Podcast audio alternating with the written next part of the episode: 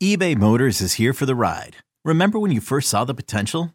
And then through some elbow grease, fresh installs, and a whole lot of love, you transformed 100,000 miles and a body full of rust into a drive that's all your own.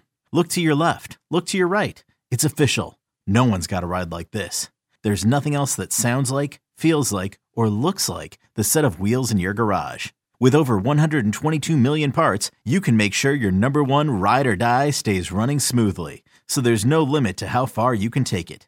Brake kits, turbochargers, engines, exhaust kits, roof racks, LED headlights, bumpers, whatever your baby needs, eBay Motors has it. And with eBay Guaranteed Fit, it's guaranteed to fit your ride the first time, every time, or your money back. Plus, at these prices, well, you're burning rubber, not cash. Keep your ride or die alive at ebaymotors.com. Eligible items only. Exclusions apply. This episode is brought to you by Progressive Insurance. Whether you love true crime or comedy, celebrity interviews or news, you call the shots on what's in your podcast queue. And guess what? Now you can call them on your auto insurance too with the Name Your Price tool from Progressive. It works just the way it sounds. You tell Progressive how much you want to pay for car insurance, and they'll show you coverage options that fit your budget. Get your quote today at progressive.com to join the over 28 million drivers who trust Progressive. Progressive Casualty Insurance Company and Affiliates. Price and coverage match limited by state law.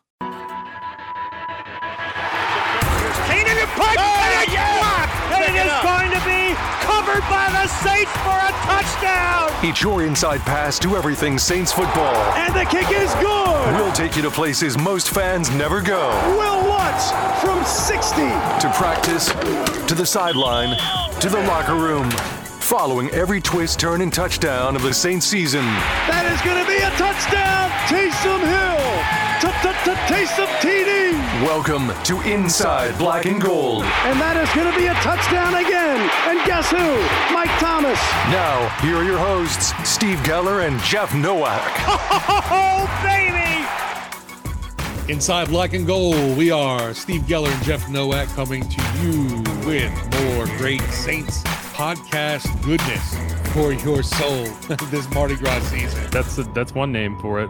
Yeah. How has your Mardi Gras season been going, Mr. Jeff? Been going good. It's it, it's that annual time of year where my like shoulders are sore and I can't quite figure out why. And then I'm like, oh, it's because holding my arms over my head for like 90 minutes straight is not like a normal activity that I do.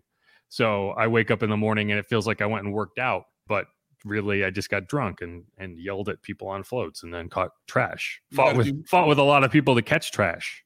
Did you really? You're like boxing out and everything? Future trash. That's what I call it. The parade hmm. throws. No, no. I I only go for the good stuff, right? Like I'm not I'm not like boxing people out to get like a bag of beads. But if I see like some nice beads, Like yeah, I'm flickering. gonna. I'm gonna I'm gonna rip those away from a child. I would do that. I'm stronger than them. yeah, any kind of like light up swords, that's mine. Yeah, see, I don't like that. Like that's the, that's like primarily what I refer to as future trash. Right. that people get so excited of for in the moment because it's like you're gonna enjoy that for two minutes and then you're gonna realize well i can't catch stuff while i'm holding it and then you're gonna throw it on the ground. Like that's what's gonna happen.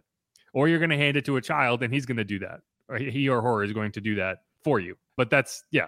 But like you know every now and then there's like the big the big beads. I've never successfully caught like those gigantic yeah. like almost like christmas ornament beads. You know what i'm talking about? Yeah, they look they're ginormous. yeah, but I do enjoy me Endymion just because like there's no signature throw.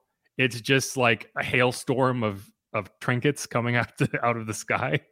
like it's all it's very much a volume parade. The big, yeah, the big one in the area for whatever the kiddos were all grabbing the light up, sparkling rings and watches. Yeah, they weren't like watches though. They were just like wrist like things. Okay, yeah, whatever it was. Yeah, They didn't tell time. blinked.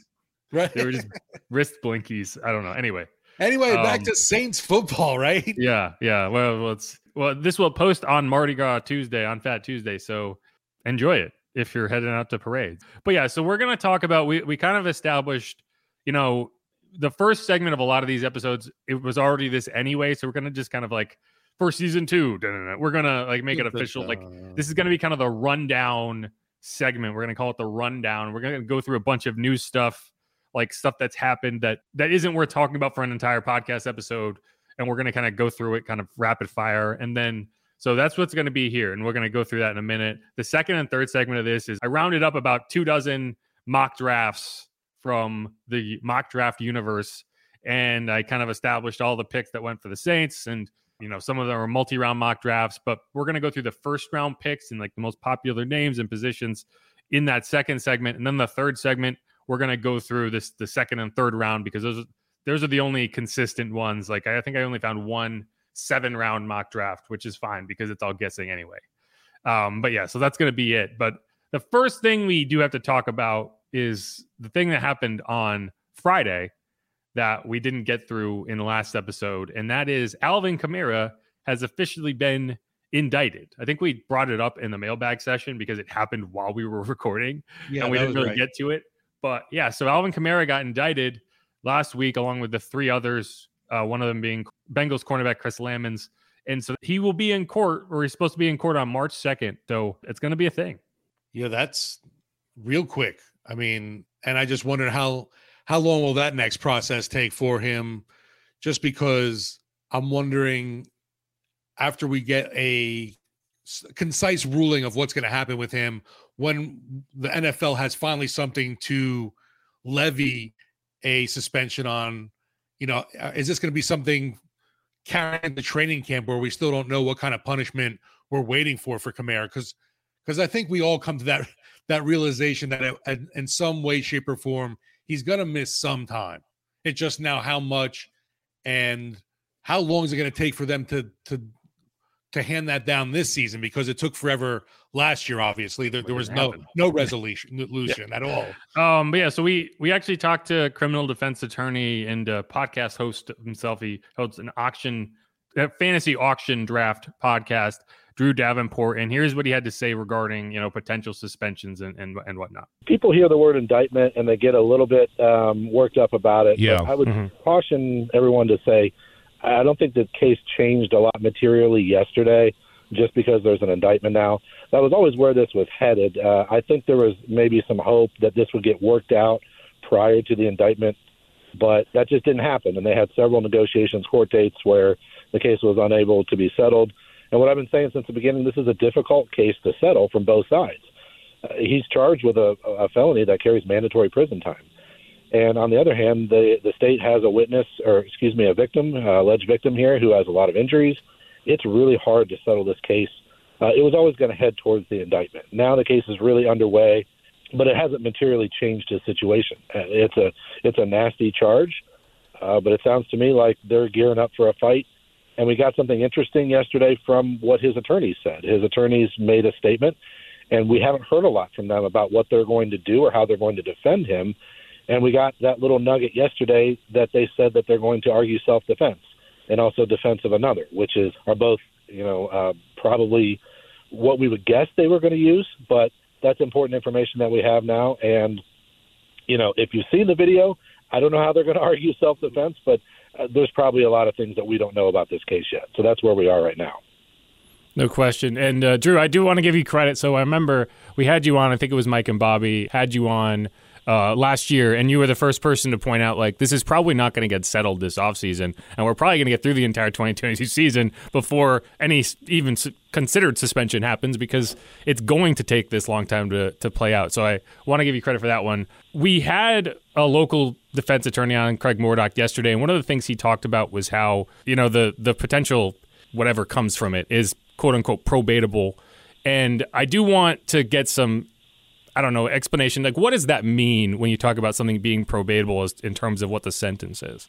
It is and it isn't. I mean, uh, the charge itself has mandatory time. That's that's right. not something a judge has discretion over. However, um, I said this yesterday, and I've been saying this all along. I don't believe they'd be taking this hard of a line if they didn't think they had something. Um, and when I make, and when I say they, I mean uh, Kamara and his defense team. So I think they've got something there. I my guess is that it's going to end up being a charge that doesn't have any mandatory time if it ends up getting settled. And so I think that's probably what he means. That, that I think that there is a situation where he escapes uh, a lot of legal consequence. Mm-hmm. But I really believe that the legality, yes, it's difficult right now what he's facing, but I think that at some point that'll get resolved in a reasonable fashion. But he's really got to worry about the league because the league has in their personal conduct policy that aggravating factors in these type of situations do matter.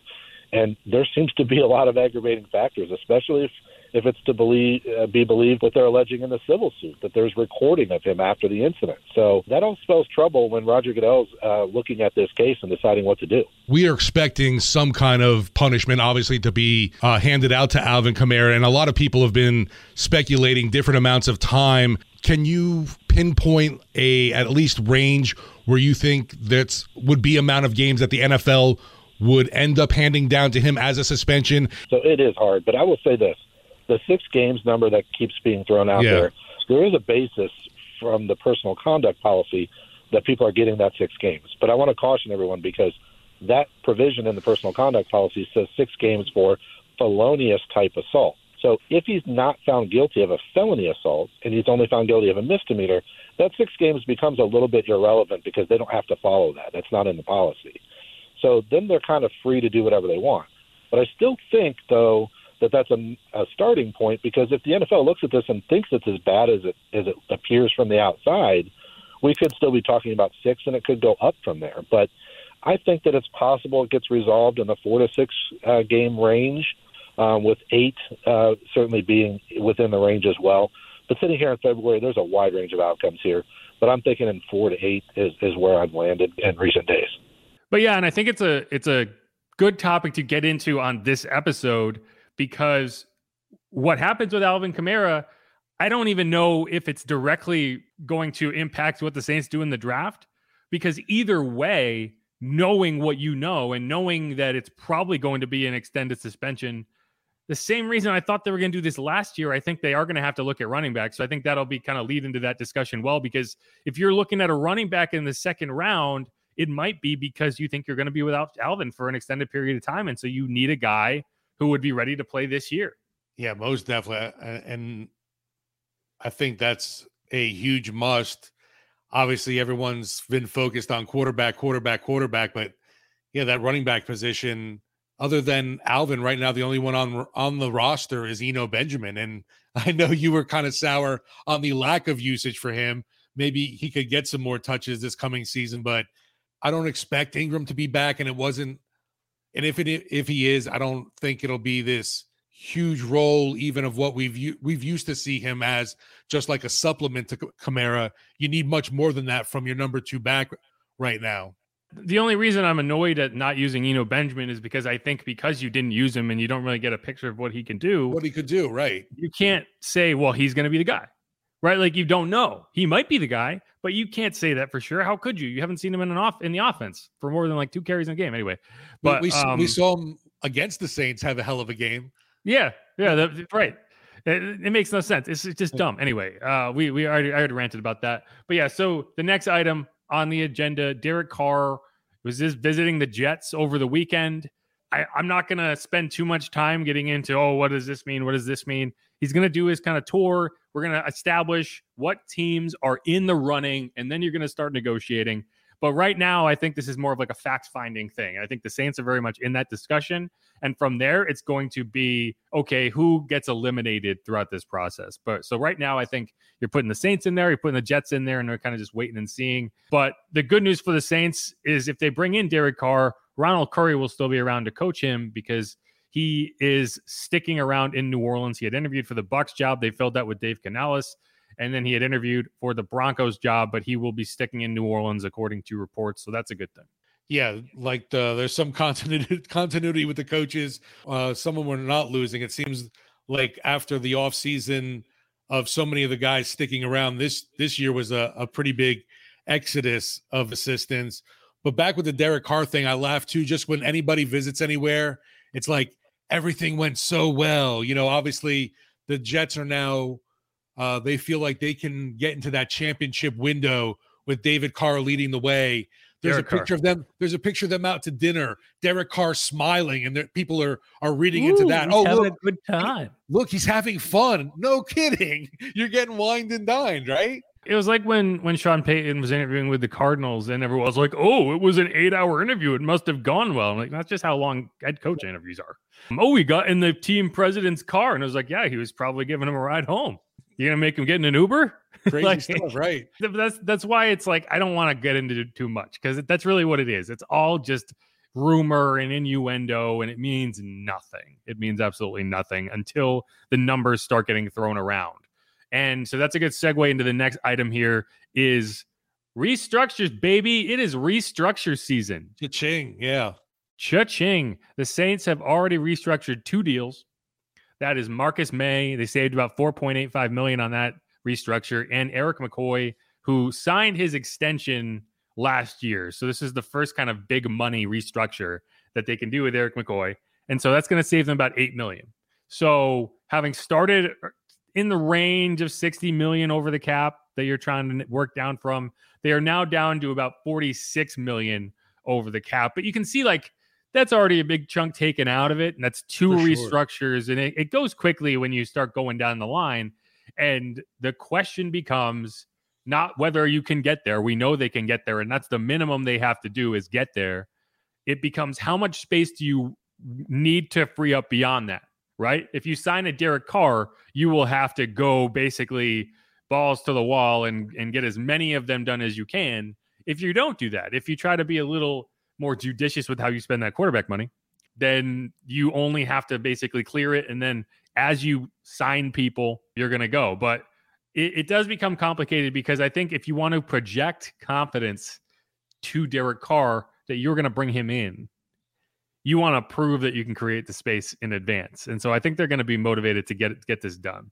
Yeah, and I th- I think there's a, still a number of obviously restructures they can do to get down to that number. Then you know it's it's a a game this team we see them play every year and they were in on Deshaun Watson for crying out loud last season, and we know the money it took Cleveland to to get him over there. And so, I, if the Saints want somebody, I'm definitely confident in the fact that there there's not there's not going to be a money issue that stops them from getting their person. No, and, and I mean like it's it really is not difficult to get to that. Like 46 is nothing when you look at the restructures on the table, and, and keep in mind like these are planned restructures. These aren't like emergency. Oh, how are we going to get like this was the plan all along.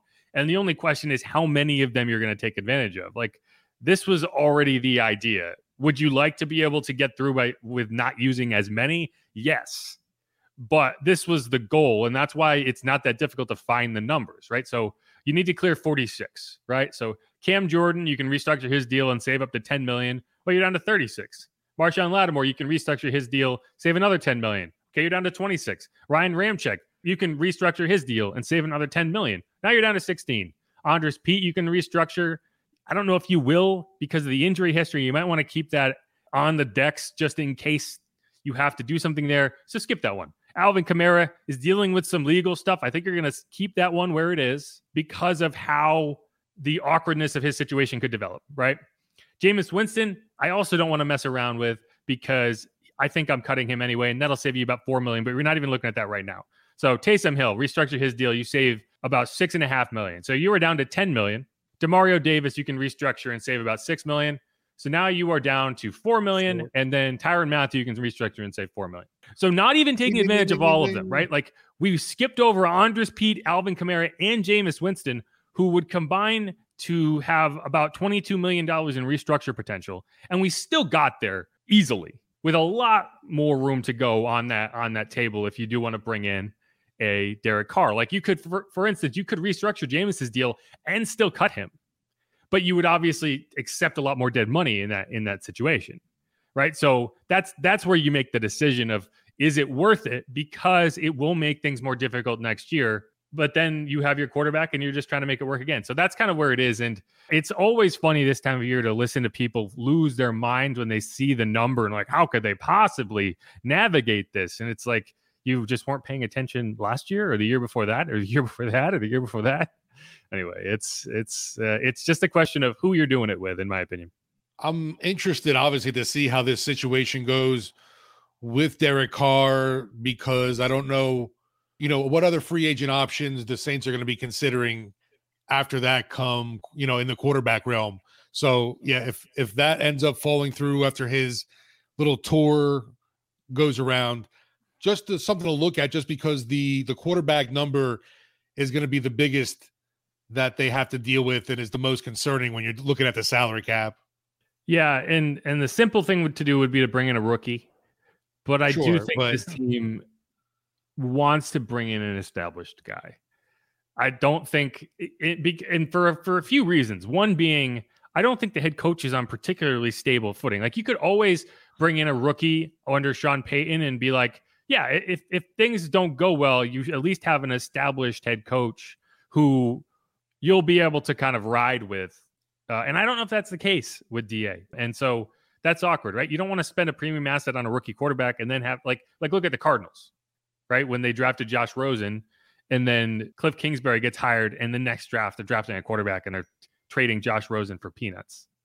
No, I think you're right there. Derek, Not a you know, Dennis Allen's he knows his where he stands right now, kind of thing. And you know, going with that young gun is I think everyone's wish and desire, but when it comes down to it, what's going to win him football games and keep his job, that's why I, am still with you too. I think this, they're looking for a more established veteran guy, not not not so much you know look a guy like Andy Dalton, but I think that's like your break in case of emergency option right there, and you do bring him back kind of thing and that's when you you really start to target and maybe move up in the draft for that signal call i don't know but to, to me like that that's your perfect situation if you do have and if you're bringing back a guy like dalton obviously you have to get that younger qb the next qb that that new model in to try and groom something for the future yeah, I mean, I just think uh, one way or another, you're going to try to go after an established guy. I, I don't think it's going to be Andy Dalton. Like, I think it might be Jimmy Garoppolo. It might be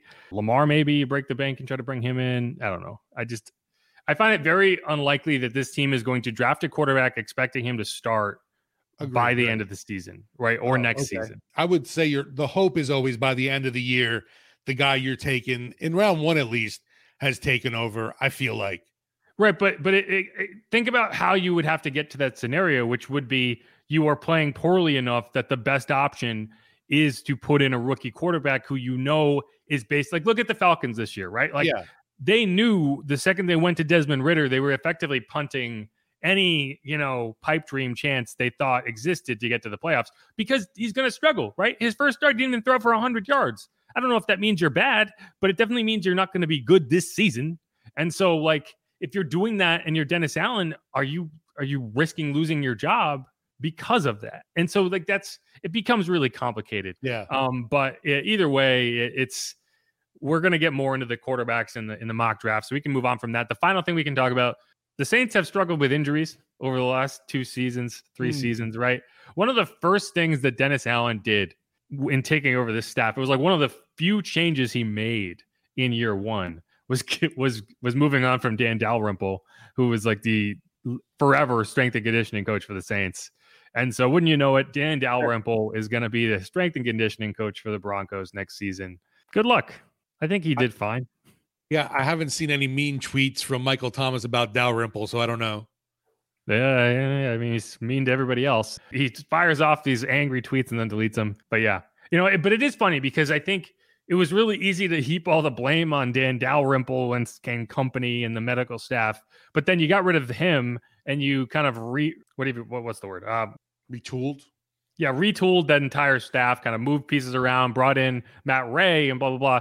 And I would argue you had just as bad injury luck this year. Like it wasn't better. I Definitely mean, it might have been slightly better, but it only feels that way because you didn't have COVID mixed in. That that kind of made it worse. Like when you're talking about all the starters you went with, a big reason for that is because in week 16, I think it was week 16, the Dolphins game, you had like 22 new starters almost. Like, so like that's the reason you set the record. And I would argue on an injury, from an injury perspective, this year and last year, 2022 and 2021 were about the same. Yeah, I just think about like even some of the injuries that could be deemed uh, mismanaged. Jarvis Landry is the one that jumps out, obviously, to me after he suffered that ankle issue and then came back too early and then he lost a bunch more time. And it just, it seemed like a wasted season for him of what could have been. Well, he New came Orleans. back immediately. Yeah, right. Like he didn't miss a game. And that's what annoyed me is like throughout training camp, the one thing you could say for this staff is they played it safe with injuries and they didn't, they didn't move anyone onto the field too early. And they had this big ramp up thing. They said ramp up over and over and over again. But then you get into the season and this guy has an ankle injury who he, he definitely should not have played through. And he's out there playing in London. Like, come on. I have a strong feeling that if he just had taken the time and recovered from that, he might have been a more productive receiver down the final four or five games of the season, right? Like at a certain point, you have to save a player from themselves. and I think that was a very clear instance of that. And it's like, where did that medical staff go that I saw throughout training camp that was like, oh, uh, get off the field. You're, you're, you've got a sore hamstring, you know, like it's, it, anyway, it, it was very incongruent with like the idea that they had brought in. And so who knows? Maybe, maybe that was a year one thing. Maybe it is a transition that they had to make. And maybe next year with, with kind of one year into that whole sports science thing, they can be better. But either way, Dan Dalrymple is going to bring the old school mechanics out to Denver with with Sean, and we'll see how that goes for him. Yeah, there seems to be a lot of old school methods going out to Denver. I'm still curious to see if that other Ryan boy ends up joining Sean out there. Yeah, Rexy, sexy Rexy. It is funny. Rexy, like, right you have all these like super modernized systems and one thing you could criticize sean for is he did not adapt with the years you know like mm-hmm. he, he always kind of did his own thing and you give him credit for that but like you know you see guys like nick sirianni who i don't really like as a coach but i do like conceptually like he runs a very college type scheme he does the RPO thing, like you will not get let off the hook when you stop someone on fourth and short. Like they're going to go for it every time and they're going to get it like 95% of the time. And it's got to be infuriating to, to coach against and play defense against because you, you're exhausted and you're like, oh, we stopped them on third down. But it's like that was really like second down because you know they're going to go for it. The second they get past midfield and they get third and five, two plays every time. They're you know going to try mean? and stop the tush push though now. Well, sure, but like either way, like my point is like that's got to be exhausting for a defense to be like, okay, it's third and five, and you know that if it's fourth and two, they're still going to go. Right. If they get one or two yards, they're going to go for it on fourth down, and they're going to get it a lot of the time. And like, but that's not something Sean would ever do. You know, like he's not going to. He's at this point, he's not going to kind of renovate his thinking around that. And you could go both ways with it. You could say, well, it's tried and true. It's worked. Why would we change it now? Or you could say, like, people are passing you by. And we'll that's true from like a sports science perspective too. Like I think there are ways you can get healthier without saying, well, it's just injury luck, right? I'm very interested to see how this new era of Sean Payton goes in Denver because I, I don't know. I, I, have a lot of questions, obviously, from the quarterback to now everything, you know, the, the staff he's even brought in around him to now the assets they have lost in the dealing for him and his quarterback. Uh, it's it's going to be interesting. I, you know, Sean's going to also feel that burn of not having a guy like Drew Brees anymore either. Yeah, I agree with that. But all right, let's wrap that segment up. We're going to come back. And we're going to go through these mock drafts for that. Mock it up. Mock it up. All right, this is Inside Black and Gold. Stick around.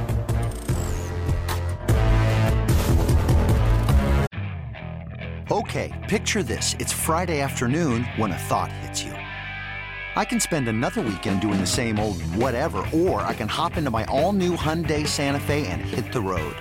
With available HTRAC, all wheel drive, and three row seating, my whole family can head deep into the wild. Conquer the weekend in the all new Hyundai Santa Fe.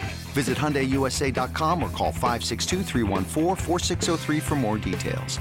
Hyundai, there's joy in every journey.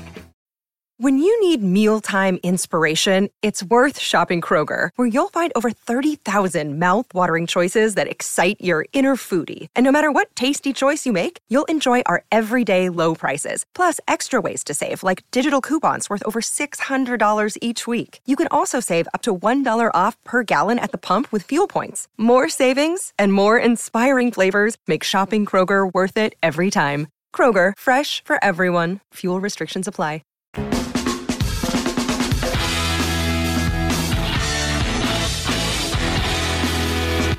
And we're back here on Inside Black and Gold. And it's that time. It's mock draft season. Ah, you know, I like, I hate mock drafts. I'm going to be honest. They drive me insane. And it's not because people get it wrong, it's because by the time the draft rolls around, there have been so many mock drafts and there's consensus mock drafts and this and that, and like Daniel Jeremiah and Mel Kiper and Todd McShay, and they have their mocks. And then you see like, oh, these are the top players available, and blah blah blah. And then the draft comes, and it's like, well, this isn't the player that's on that's next on the list. They did it wrong. Like, and it's right. like, no, because these are these are guesses. These are guesses. A lot of them are educated guesses, but they're still guesses. And so, like, when I use mock drafts, it's more about how am I differentiate? How am I making a decision between player A and player B? Not okay, this is the objectively correct player to draft because that just does not exist. All that said, we're going to go through all the players that people have decided are objectively the best player to draft for the Saints. And this first segment is going to be at 29. The second segment, we're going to be talking about 40 and 112. And it's a little confusing when you go through because some have it labeled 30, some have it labeled 29, you know, right. but it's going to be the 29th player off the board. And I, I guess I'll ask there's 23 mock drafts here. One position was drafted twice as much as the next highest position. What position do you think it is? Offensive line? No. Running back? Nope. Corner? Nope. Defensive tackle? Yes. All right. Interior defensive line. Of the 23 mock drafts, eight of them were defensive tackles or nose tackles or whatever you want to call it. Yeah. Then the next highest was edge rushers, which you had four of them. So half of these mock drafts, half of the 23 mock drafts I looked at, have the Saints drafting a defensive lineman. And I think part of that is and it is the Dennis Allen effect. And the other part of that is like I am interested to see how much of the draft strategy changes without Sean in the building. And we saw it kind of last year. Like you drafted a wide receiver in the first round. It's not something that Sean did very often, right? You obviously did get Brandin Cooks, but you know, traditionally speaking, he was looking at, to build through the lines. Does that change with Dennis Allen in year two? And, you know, you obviously have a lot more of the Dennis Allen staff in there now, right? So he's going to lean on them, but they're going to have different inputs than the kind of trained Sean Payton staff might have had in the past. So I, I do think it's interesting, but the mock drafters clearly think defensive tackle is where the Saints are going to look. And it's hard to disagree. Defensive tackle was a very weak point for this team last year. That's what I was saying. Shame on me for saying being so long to get to defensive tackle because I agree that interior needs uh, a lot of work there. And there's there's questions obviously with just who's going to be even around next season for this team. There were three defensive tackles who got picked multiple times in this draft. No one, I'm sorry, in this mock roundup, no one w- appeared more than twice in any first round. But the guys who were picked multiple times, Bryan Bresee, which I think is on partially because he's got like a similar name to Brees. I don't know, but it's B R E S E E, and he's the defensive lineman out of Clemson. Then Mazi Smith, defensive lineman out of Michigan, and Calijah Kancey. I don't know if I'm saying that first name right. A defensive lineman out of Pitt. I think all three of those are really intriguing options. I don't know a ton about Bresee because I have didn't get to watch a lot of ACC football, and they kind of sucked. So it didn't really didn't really get to me. But I looked up a few of his clips before coming on here, and I yeah I can see the vision there. Just a a behemoth of a man. And you look at some like the you know Dexter Lawrence is a guy who you might be able to compare him to another Clemson guy. And if you watch any Giants games, he's a game wrecker. And you see like you can understand why it would kind of annoy people because interior linemen in general just don't have that kind of like sexiness about them where they're going to be making these huge plays.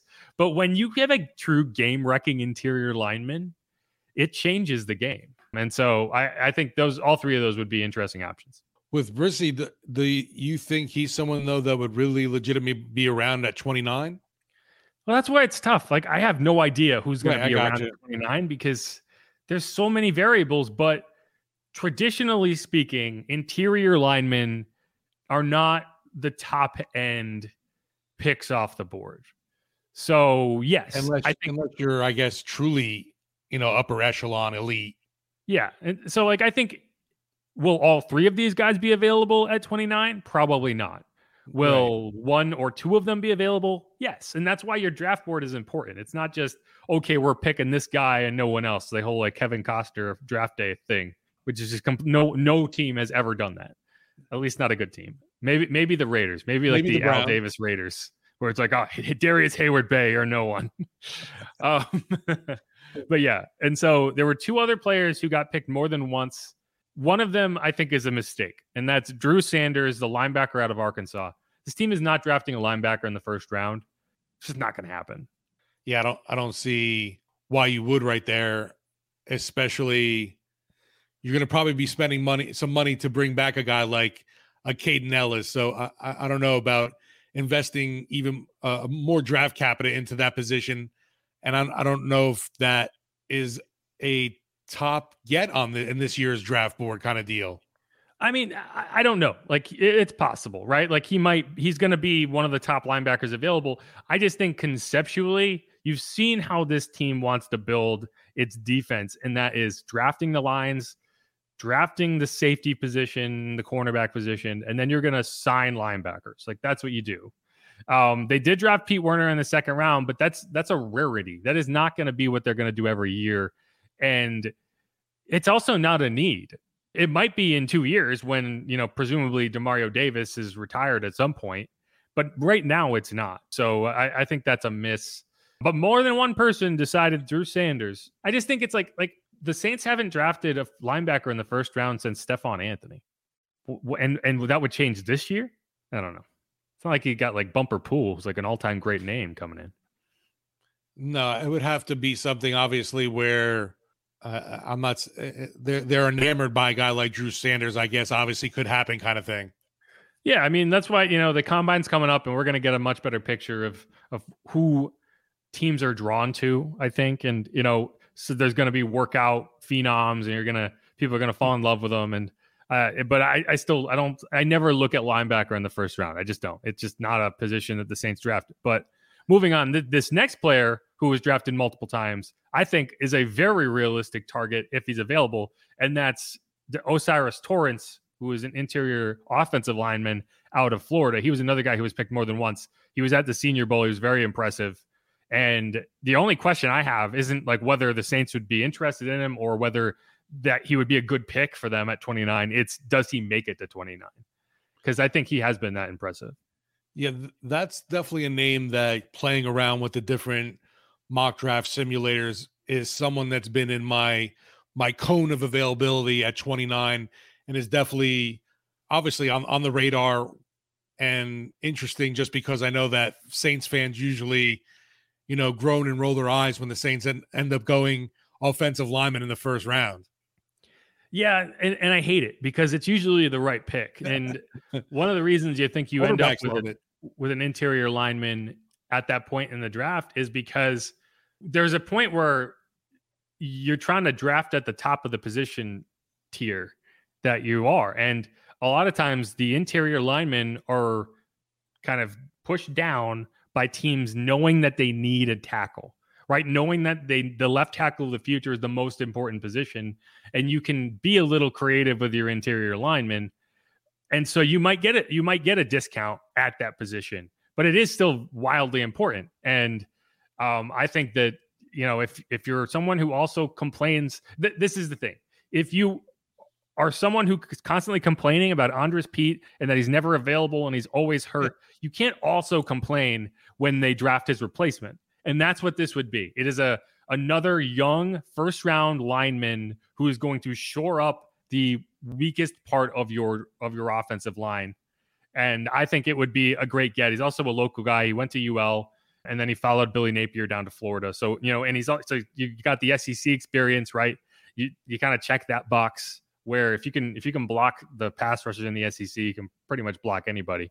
So I, I think he'd be a, he'd be a good get. And I think the other we talked about another kid from Michigan who could be a later round take as a center that could transition to guard.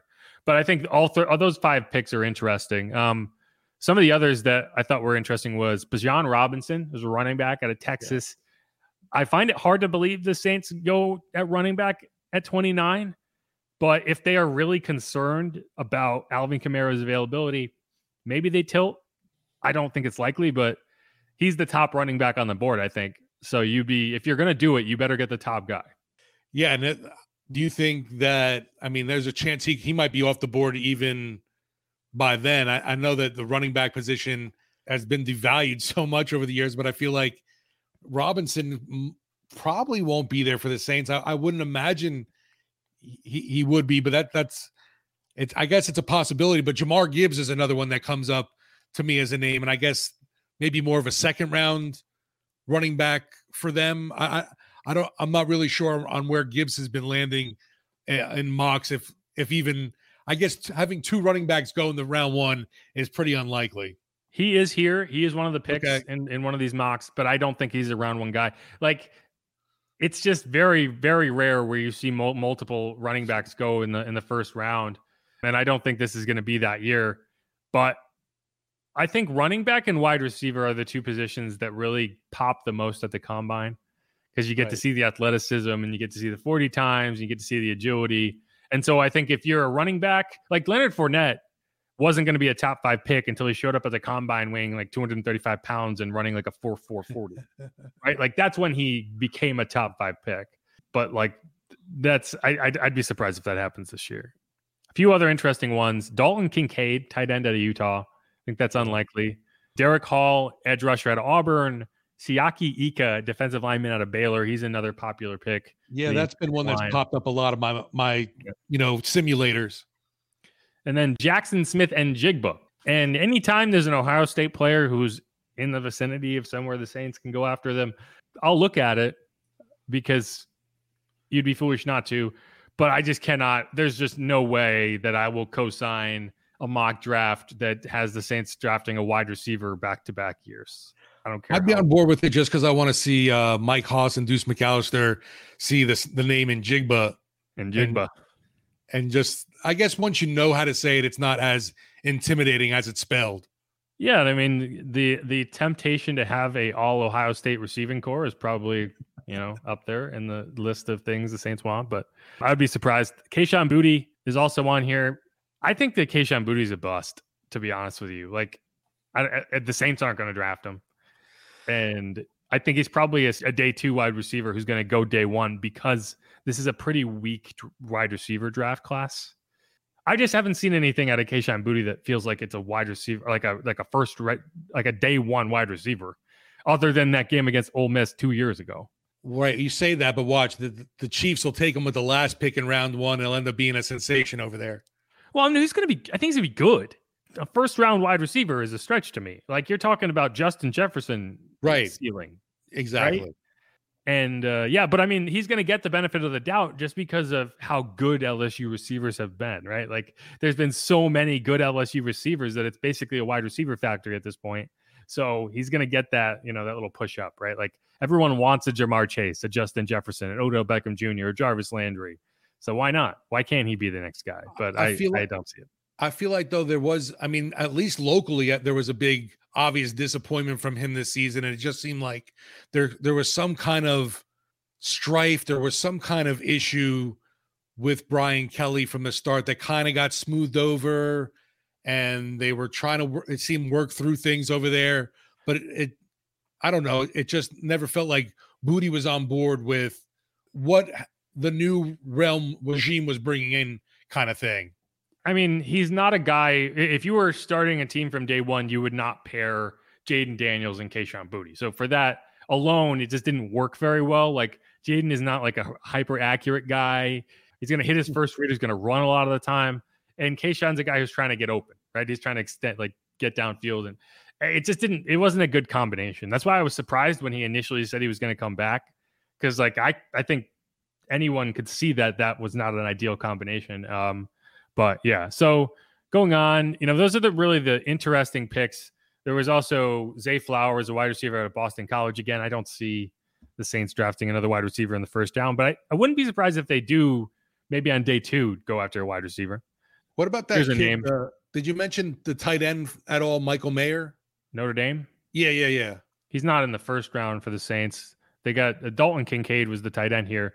It could be okay. a position that they go after, especially now that they brought in a high profile tight ends coach. But um, Michael Mayer's not on here. Tui Tua Paluto, Paluto, yeah. edge rusher out of USC. Cam Smith, quarterback, South Carolina. Derick Hall, Auburn. Lukas Van Ness, defensive lineman out of Iowa. And there was one more. Oh, Nolan Smith, edge rusher out of Georgia. So, yeah, I mean, 12 of these picks were defensive linemen. Three of them were wide receivers, which surprised me. Two of them were interior offensive linemen, two running backs, one, two defensive backs, a linebacker, and a tight end. And that's yeah, the I, roundup. I, I couldn't see them going edge rusher again this year in round one, kind of thing. Now, and one one position that's notably lacking, quarterback. Yeah, I think that's interesting. Right, that says a lot. Like, not a single. Like, these are 20, 23 mock drafts from unaffiliated sources. Like, I go through NFL mock draft database, which is a great site if you haven't checked it out. They he just compiles all the mock drafts from all these sites. I go, I tend to like gravitate toward the higher profile ones, and I'm like not grabbing every FanSided mock draft, right? But um, you know, you're talking about a lot of CBS Sports, a lot of uh, like the Draft Network, Pro Football Network, Athlon, stuff like that. And so that's where you ended up. Not a single one of these said, "Okay, we're going quarterback." Um, wow. And I think that's partially because of the names available at this point. You're not talking about uh, Anthony Richardson. You're not talking about Will Levis. You're talking about Tanner McKee and Hendon Hooker and guys like that available. And not a single one of these mock drafts had the Saints going after one of those names in the first round. So that could change. Yeah, I know. But I Hendon, think it's interesting. Hendon Hooker's definitely been the popular one that, and we've talked about. I think too. If if the Saints really do think he is their guy, pulling the trigger in round one for a guy of his talent isn't out of the question. Well, I mean, I don't think they will, but if they identify him as that guy, right, then they could. Right. I, I don't think that will be the case. But like, I don't, I also don't think that if you identify a guy and be like, oh, we think he's going to be our next franchise cornerstone quarterback, that you just say, oh, we'll wait until 40. Yeah, we'll wait until the second round. I don't think you would do that. Because, well, like, fundamentally, it doesn't make sense. The, the more I thought about it, too, just to have that fifth year option, obviously, is huge, too. Yeah, especially for a guy who might take a little while. Yeah, yeah. Although exactly. you've seen, like, the Giants didn't even pick up Daniel Jones' fifth year option. So maybe it's not as worthwhile as it sounds because it's like, it's not a cheap option. It's like going to be like $26 million because it's like the average of the top 10 salaries at the position. Right. right? So it's like, I mean, you're not really getting a discount. It just gives you a little extra time to come to that deal. But all right, let's wrap that segment up and we'll come back and we'll talk about some of the second and third round guys. And I also want to talk about a potential trade option, we got some some odds on, and uh, we can close out with that. But all right, stick around on Inside Black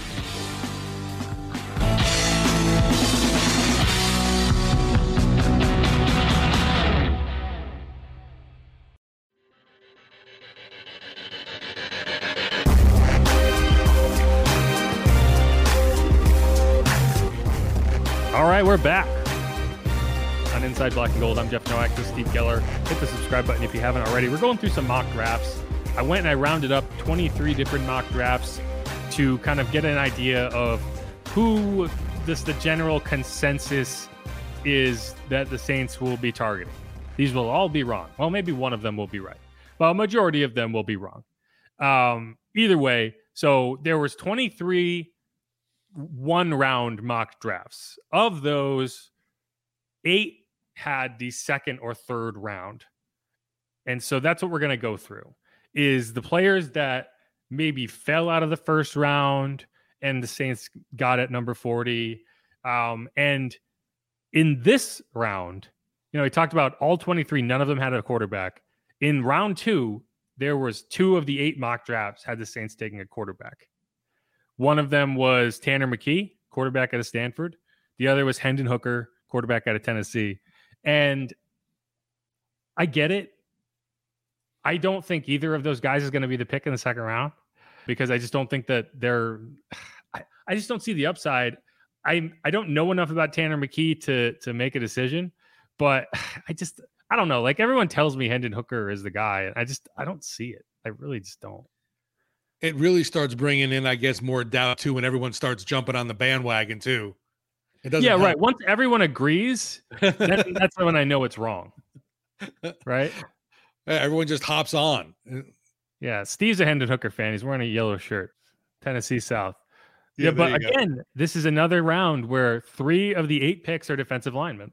Siaki Ika in one of these fell to the second round. He's a guy who you also saw. Mazi Smith, another guy that the Saints were linked to twice in the first round was picked again here, guy out of Michigan, and so he's a guy I I, I think he is an interesting. If the Saints go defensive line, I think he is an interesting target. Maybe at 40, right? I don't know if he would still be around by that point. And then the other one is Calijah Kancey. So all three of these picks were names that were picked in the first round of a different mock draft for the Saints, which I, I thought was interesting. So like there is a lot of connection between these these mock drafts in there's like eight or nine names that are very popular as it pertains to the Saints. Yeah, and I mean, you, we'll typically see that, and I think that you know we're gonna see. I, we'll probably see all this shifting and changing again after the combine. Obviously, yeah, it just it'll, it'll be it'll, all different. And then they'll pick, you know, John Doe out of North Mid Southwestern State from and Provo or something. And you know, it, that's and everyone will get mad about it. Right, like that's like, not who they said they were going to draft. And no one had that. Yeah. What are they doing? Right. Well, it doesn't help when the last two times they've done that, it didn't. It hasn't gone well. Right.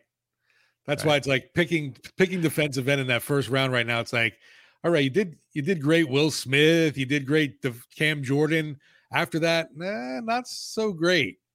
Well, but it's like if you're gonna pick a guy out of the middle of nowhere, you know, or like uh, for, they like Texas, right? They like Houston, they like UT San Antonio, that like these small schools Texas, that right? Aren't NFL factories. If you're gonna do that, they gotta be they gotta hit. Like you can't you don't get the benefit of the doubt after you know like you you miss multiple times. Then it's like guys, like thankfully Cesar Ruiz picked it up this year, so it wasn't like, geez, their last four first round picks were were rough because they didn't have one in 2019 obviously they they Chris Olave and and uh, Trevor Penning I think are did well in their rookie seasons, but like they, they had they had a run where they had Marcus Davenport and then they didn't have a first round pick in 2019 because of Marcus Davenport. 2020 Cesar Ruiz, 2021 Payton Turner. Yeah, it's not good. No, just brutal. And man, I, I'm hoping that Davenport can do something, but I just don't know if it's in a Saints uniform even anymore it'll be it'll be curious to see what happens with his market. Uh, I just don't know if there is going to be a market for him. Like I've I think I've said before, if there anyone is going to be willing to take a risk on that talent because we all know it's there. We've seen the flashes, but it's just been way too inconsistent. And just a half a sack this year kind of makes a lot of people jump off any kind of hope that there was for this guy to make any kind of headway in the league. For good reason. I mean, right. you go an entire season and play most of the games and have a half sack. Uh, there, there's questions to not only be asked about like physically, there's questions to be asked about like mentally. Like, is your head really like, are you invested? Are you emotionally invested? And uh, like, I think more often than people realize, that ends up being like a very a, a legitimate factor in why some players kind of fall off. Um, I know Thomas Dimitroff t- like mentioned Vic Beasley as a guy who he would he would like put in that bucket.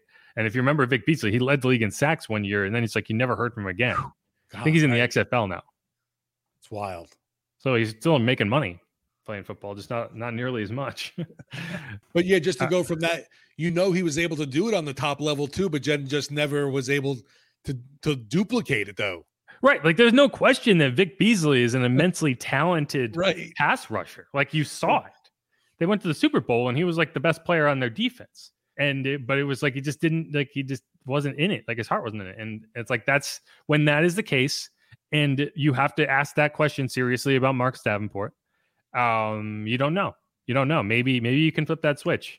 Uh i just i'm just not sure see um, for me I, my biggest question with him is is really not the the heart it's definitely self-confidence that's and, part of it too yeah confidence is another another factor man uh, he's such it's like a, I think we've talked about, about this before. I equate it to the to the swingers, and I'm like, yeah, I go up to him. I'm like, you don't even know you're the, you're this big bear with claws, and it's like you should be able to maul these people.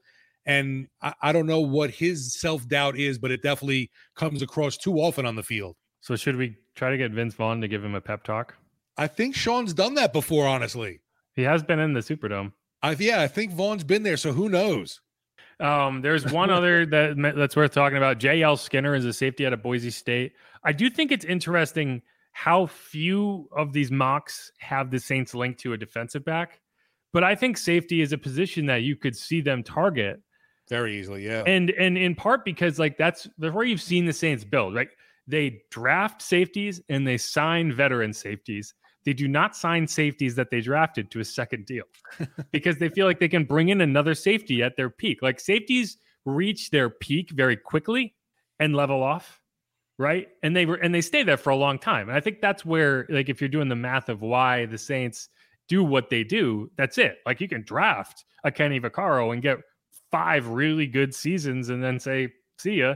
You can draft a Marcus Williams and get five really good seasons and say, see ya.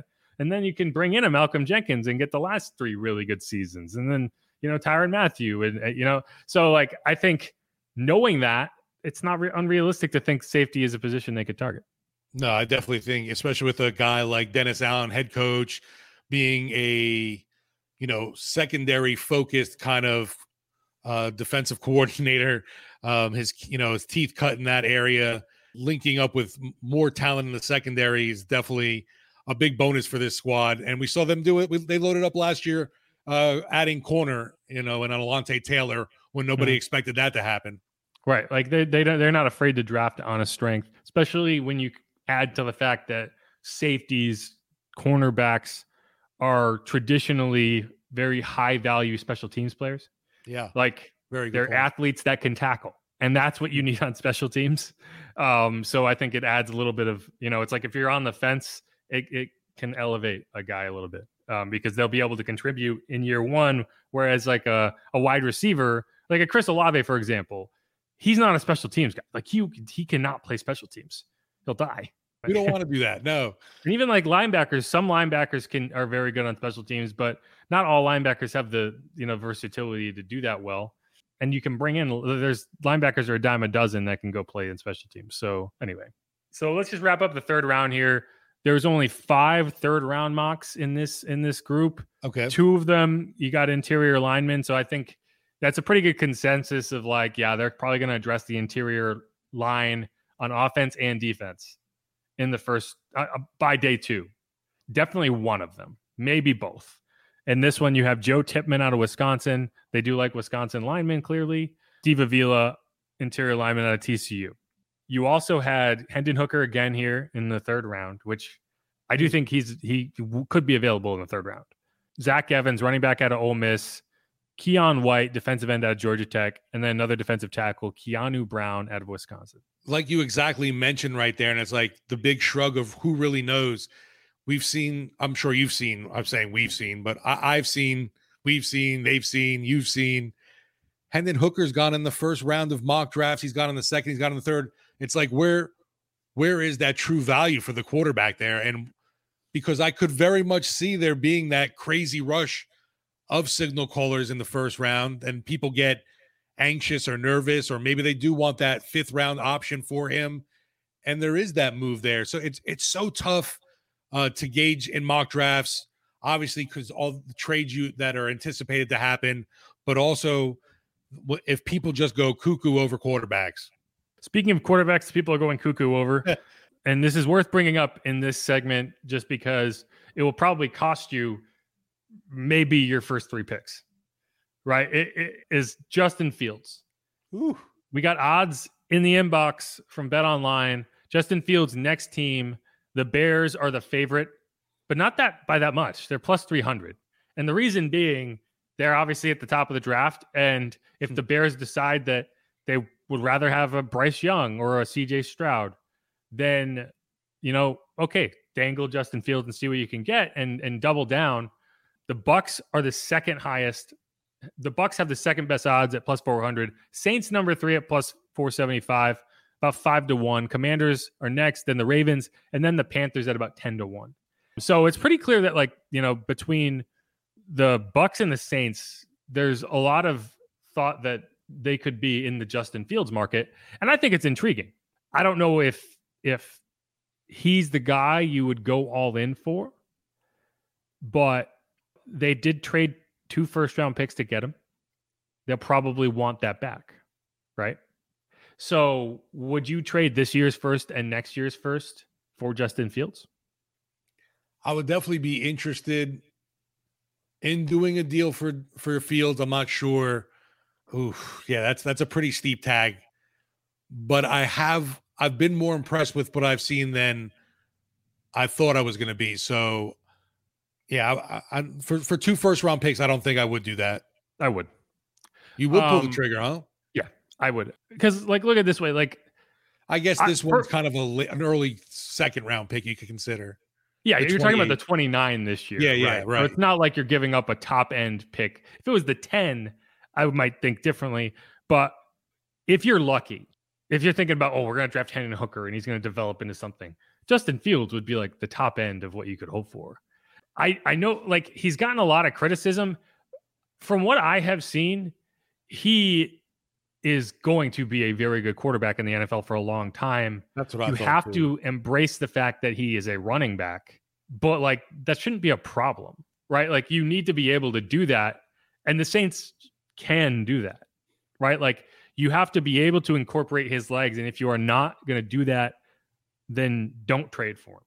But if you are willing to use it to its fullest extent, then yes, for the same reasons I would love Lamar Jackson in this offense, I would love Justin Fields in this offense. But I think Justin, as a thrower, is a more consistent player than Lamar. I don't know why there's this idea that he can't throw. He has a great arm. Well, and I think it's more of a decision making thing. That's another thing. And the, the Bears we saw try to upgrade that by trading for Chase Claypool, but they don't have much in the area of, of wide receivers to throw to there. No, and it is kind of funny because it's like if the Saints traded their first round pick, their next two first round picks, right? Include like this year's and next year's, it would be the second time that Justin Fields had landed on a team who didn't have a first round pick the next year because they brought him in because the Bears traded up to get him. I think they traded to number 11 with the Giants and the Giants traded back obviously and drafted Kadarius Toney who just won a Super Bowl with the Chiefs. so it's kind of it's kind of interesting if you look at like the the like how that the balance of that trade in the end benefited the Chiefs more than the Bears or the Giants. what, what's crazy to me in all of it though is what's changed in Chicago for them to have this flipping philosophy at quarterback where they're ready to move on already from him. It's not like there's a new staff in there. What's changed is you have the number one pick in the draft. That's what's changed. And in many instances, you would not get a chance at the top quarterback in the draft. So, like, like it, when you're there, you have to like this. The Colts moved on from Peyton Manning to draft Andrew Luck.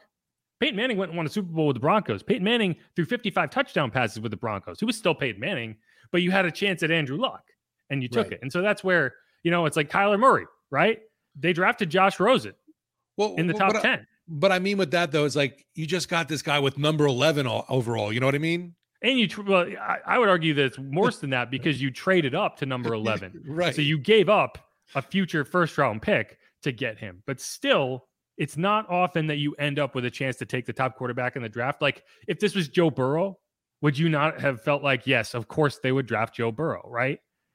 I guess maybe, yeah. The if it was a slam dunk prospect maybe to right. me like that. I guess. And so be... if you if you feel that CJ Stroud or Bryce Young is that right, okay, that's why you do it. But if you don't, then no, you stick with Justin Fields, right? But you also know that you can get a good return for Justin Fields, and I don't think that the Saints would have to give up two firsts. They might be able to get away with like a first this year and the second next year that the Broncos sent over. But either way, you're going to be paying a premium, and it's really just a question of do you think he's that guy? And I think I'm desperate enough to have a, a quarterback that I don't have to wonder about that I would do it. Yeah, I think there was early on, like in fantasy football, he was lighting up. Uh, Justin Fields was lighting things up, and really, you know, made me take more attention to him because I, I really didn't think he was going to look as good as he did this year at quarterback, and was still struggling with the lack of weapons around him in Chicago. I just wonder, even what the Bears organization is, is doing to be thinking about moving on from the 11th overall pick. That's wild to me. Well, right, because I, I because in order to trade up, in order to give up those assets and trade up, you had to feel very confident right. about Justin Fields. Yeah, like and, so to me it's like what is there's and I get I get it like you're saying it's the number 1 pick and how often do you get and all but there should be more of this outpouring of oh great what can we cash in now to load up around Justin Fields instead of trying to replace him? It's just weird that that's the story that's come out from all this. What I will say is Ryan Poles, the new GM of the Bears, is not the guy who made the trade for Justin Fields. He came in 2022. So it's possible that maybe he doesn't think as highly of Justin as his predecessor, right? So, like in that sense, I think you might see that that might explain some of that differing value projection that you're looking at. Where, yeah, if Ryan was the GM, then maybe he wouldn't have drafted Justin at all. So I don't know. Funny, funny enough, like Andy Dalton was the bridge to Justin Fields in 2021. It could all so be maybe, just to see, to see where your value is for everything, where your value is, what what you could get a return for the first round pick, what you can get on a return for Fields, and you kind of you know weigh that out. Yeah. Hey, maybe maybe you trade for Justin Fields and you re-sign Andy as his backup. A match made in Chi Town. You know what? I don't I don't want that to happen because somehow then Fields will get hurt, and, and then Andy we've got Andy started. rolling the rest of the way. It's inevitable. But all right, that's all I got. Anything else you want to add before we get out of here? No, sir. I'm ready to go uh, Lundy Grod up. Yeah. Enjoy all this information about mock drafts that will be wrong. all right, y'all. Thanks for listening. Thanks, Dad. Peace.